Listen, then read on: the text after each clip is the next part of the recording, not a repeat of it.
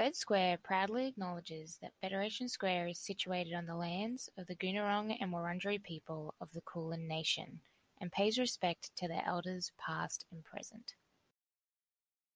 Hello and welcome back to the Anything But Square podcast. This is the final episode of our three-part series celebrating Fed Square's history, heritage and architecture.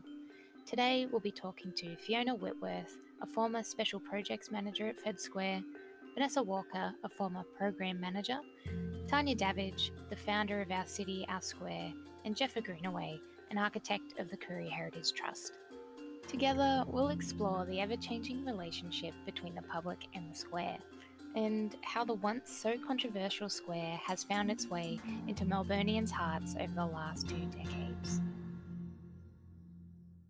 My name's Fiona Whitworth, and I actually worked for Federation Square Management as a Special Projects Manager from around about 2000 to 2004.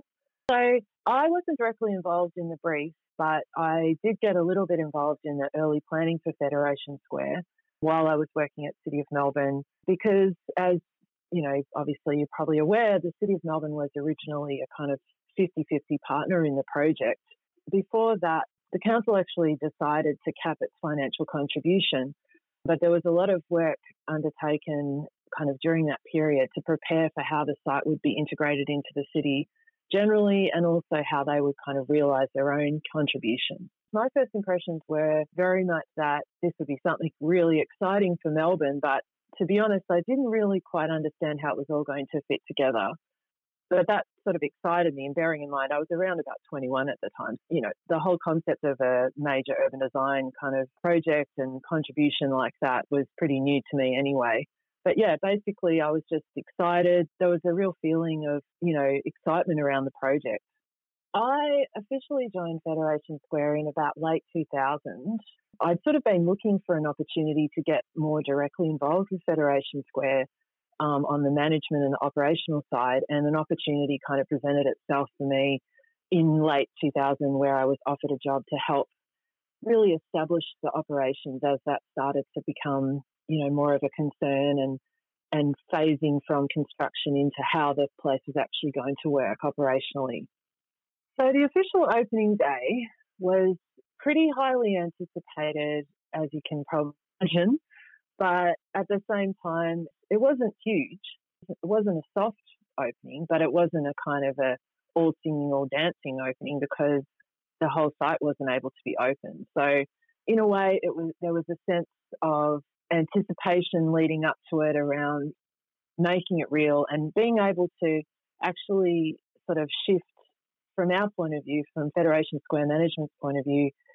That's when the real job, the real work really starts happening, because our role is actually to manage the square, seeing the construction workers kind of receding back to different parts of the site, and then slowly that presence reducing and our role starting to really kind of amp up.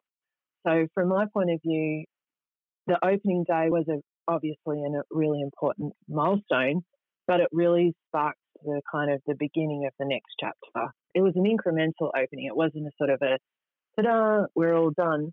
So we had this staged transition. And starting in October 2002, there was kind of key parts of the site that were open to the public. And I guess that gave Federation Square Management a chance to kind of come to terms and understand how things would progress incrementally, but it also gave the public a chance to start getting into the site, getting a feel for it. There was a lot to be coordinated, and so having that happen incrementally was really the most manageable way to achieve it. But I suppose from the public participation side, it really is important to understand just how much the public view and participation in the square actually brings it to life. It's not just about building it, it's about how people experience it and about people adopting it and making it a part of their lives, and that takes time. The public attitude really has changed over time, as you would expect. From that opening day, I guess maybe people had felt that they had been a bit excluded. Physically, they had been excluded, so their kind of attitude started to shift when they became able to kind of start exploring the site, when the programming started to host things that became more relevant to people, And when people started to work out how it could be integrated into their, whether it's their everyday life through to the thing that they do, they come there maybe once or twice a year for special occasions. They always go see Eurovision when it's broadcast on the screen, or, you know, like whatever their version of their kind of personal ritual is that is associated with Fed Square, that attitude kind of incrementally changes. To be frank, I feel like there was elements of it at the start that it was almost a bit of a laughing stock because it had this kind of cost overruns, it had this public image of when is it ever going to open. So it sort of had to overcome that in the public eye. And it did that by being there and by serving its purpose. Over time, people have, that's just part of its backstory. And people now, I guess, understand it as being that civic square. And to a certain extent, whether they go there a lot or not, just the idea that Melbourne has that is really important. And I think we've seen that in recent years with various different controversies once again. But this time, really letting that people actually do really value it. So the controversy is kind of the shoes on the other foot this time. And the public are really sort of now saying, this is the square that we want, this is the place that we have, and this is a part of Melbourne. Public opinion was a huge part of why the square found itself in so much controversy before it was even unveiled. But the former program manager, Vanessa Walker, was quietly confident all along that the space would be right for Melbourne.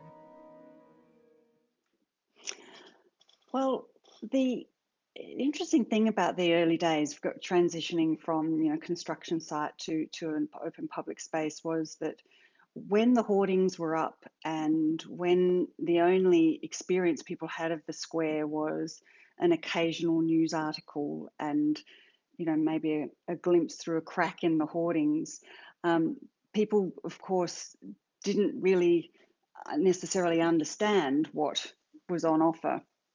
And yet we, as as the management company, as we got closer and closer to opening and we were working through operations and planning events and things, I guess we were pretty confident, just quietly confident, that this, you know, was such a gift to the city, this public space and these cultural organisations, that it wouldn't fail as a venue for people to come.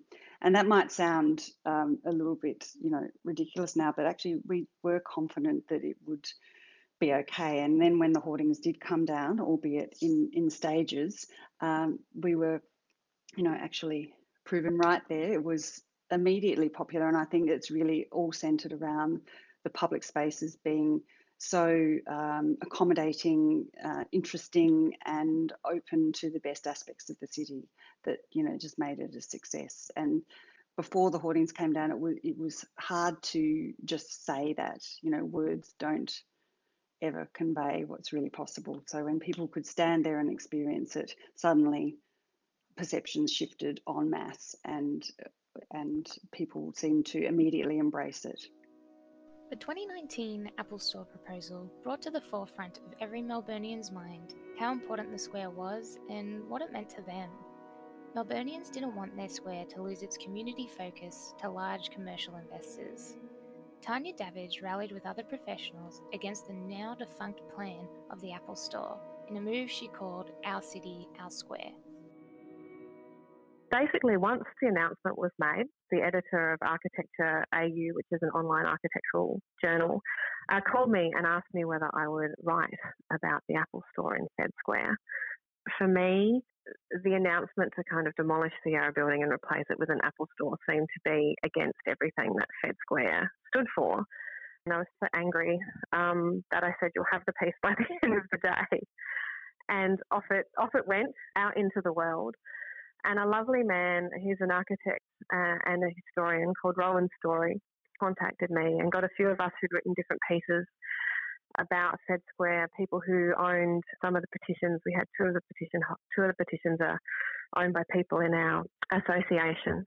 Contacted all of us and got us all together, and we thought, well, potentially we can do something about this because something needs to be done. So we set up the Our City, Our Square campaign.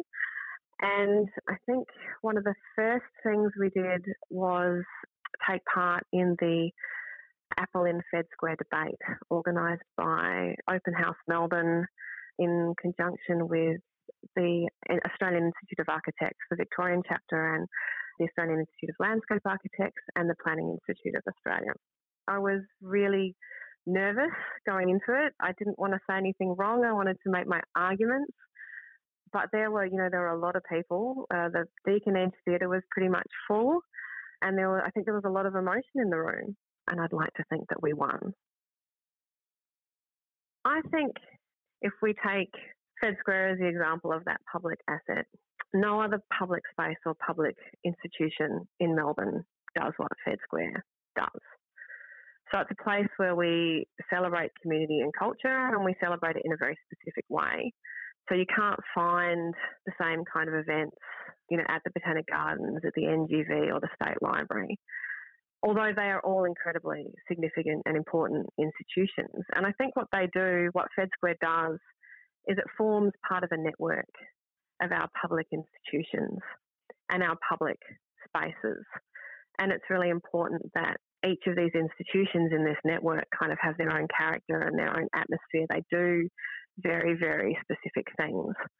And there's no other public space or public institution that does what Fed Square does, that brings community and culture together in the way that Fed Square does and kind of celebrates it in such a public way. Well, if we think about public spaces in our city in general, public spaces are kind of like the lungs of the city. They give us room to breathe and move around. And we know that from research that public spaces impact positively on our health and well-being, the health and well-being of the community. They enhance the quality and character of the city's urban form. And they enable the community to come together socially and connect with friends, family, neighbours, strangers, regardless of socio-economic status. So public space has kind of got a democratic imperative in our cities. It's very much about access and spaces made for the public regardless of your means. So often when we think about public spaces, I suppose we think about primarily our parks and gardens. But if we think about Fed Square, it's a really different type of public space. So I see Fed Square as a celebratory public space.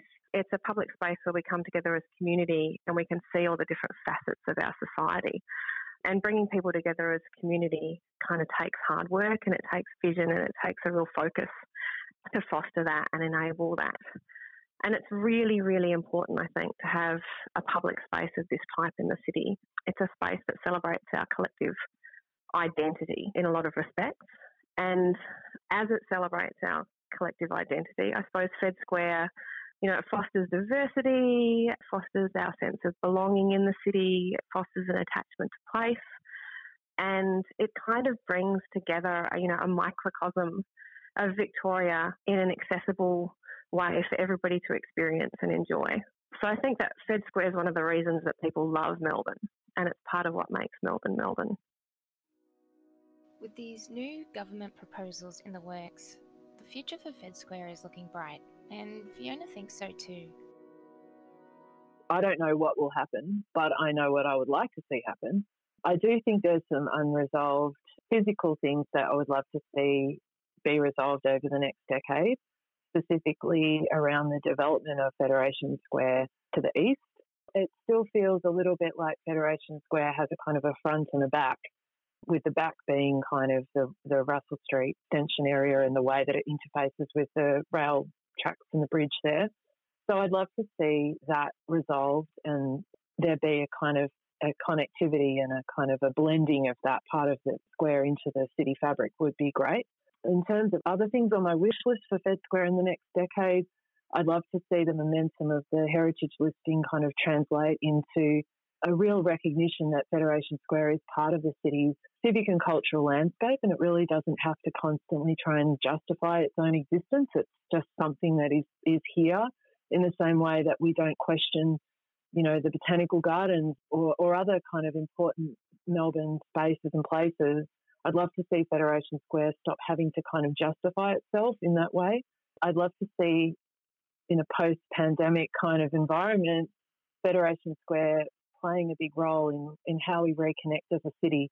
I have no idea what that looks like, but clearly talking about that desire for people to connect in public obviously with social distancing procedures. But, you know, I think Fed Square's got a big role to play in how we come back together again in the medium term and the longer term, I think, as well. Along with these suggestions, one of the latest and most significant changes to impact Fed Square was the design and construction of the Koorie Heritage Trust and reconnecting the square to the Yarra River. Hi, my name's Jefa Greenaway and I'm a Director of Greenaway Architects. I'm also an academic at the University of Melbourne and also the Chair of Indigenous Architecture and Design Victoria. So I've actually had a long history with Federation Square, having been involved originally in the design competition in 1996, and then also later on in my career being involved in the design of the Koorie Heritage Trust in the Yarra building, and also recently having been involved in some of the reviews as it relates to Federation Square and its evolution and transformation through time as a viable and important civic presence within Melbourne. Having an Indigenous presence within that particular area became really important. So to have been involved in the Koorie Heritage Trust, which was located within the Yarra building, became an important part of that story. So the collaboration for the Koorie Heritage Trust was a design collaboration between Lyons Architecture and Indigenous Architecture and Design Victoria. So to step back a little bit, Indigenous Architecture and Design Victoria, or IADV as it's better known, is the only peak design body that represents Indigenous design practitioners within the built environment. So in collaborating with a large and significant firm like Lyons, there was a really interesting cross-cultural blend in terms of an Indigenous perspective in design thinking and translating that into a design proposition in collaboration with a large firm. So what we did through working up the design ideas was trying to come up with an overarching vision. And what was really apparent with the original Yarra building is it blocked your views of the Yarra River, or Birrarung as it's better known. And so importantly, what we then wanted to do was understand and orientate the significance of where you are. So in collaboration through many conversations and workshops, we thought that weaving through a river narrative to overcome some of the limitations of how the building was sited originally, the limited access and view lines onto the river became a really important component in how we thought about the design. In 2019, Fed Square was announced as the youngest heritage-listed space in Victoria, acknowledged for the tremendous impact it has had culturally on the City of Melbourne. So in recent times, the Federation Square has now been given a heritage listing. So what does that mean for Federation Square? Effectively, what it mandates is that there are certain steps that need to be undertaken through the planning scheme for any redevelopment of the existing fabric of Federation Square. But it begs a bigger question. Whose heritage are we protecting and to what extent? So in many respects, the heritage classification very much talks to the cultural heritage of the place, the importance of how it functions within the city and how it operates for its purpose. But as it relates to an Indigenous heritage, we really need to delve a little bit deeper, because as we know, this is a reconstructed landscape, if you will, by creating the decking over an existing series of train tracks which never previously existed. This whole area would have been a chain of ponds and billabongs parallel to Birrarung, or the Yarra River as it's better known.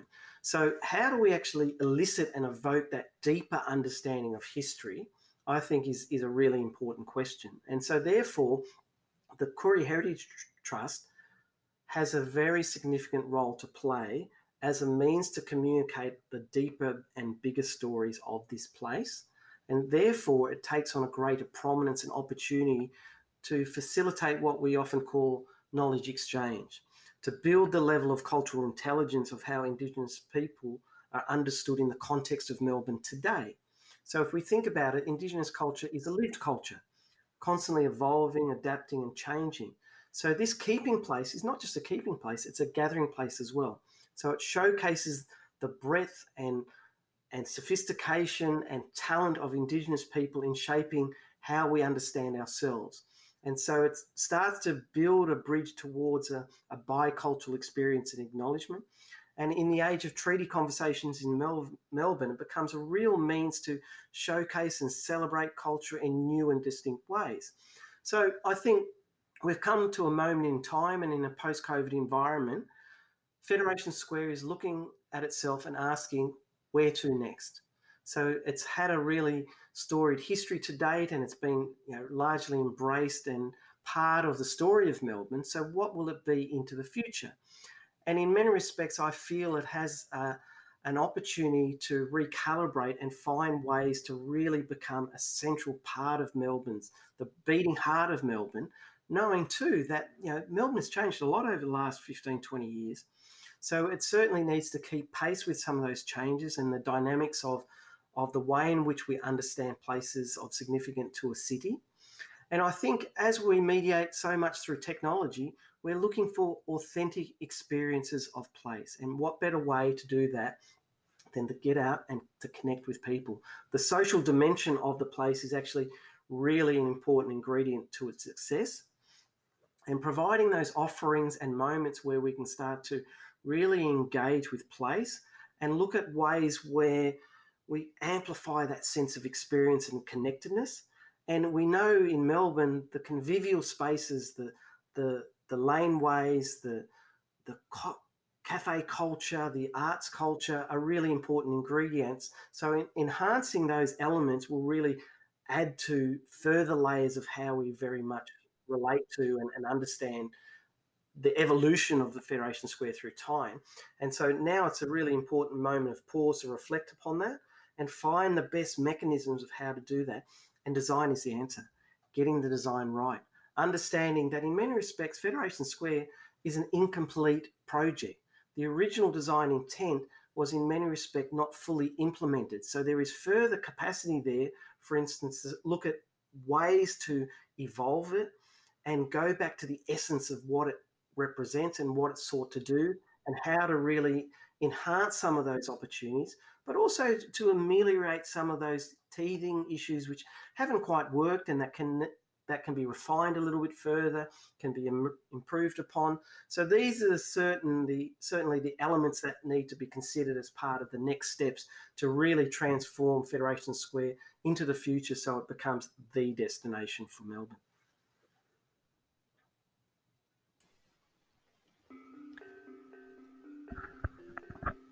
Fed Square is transforming.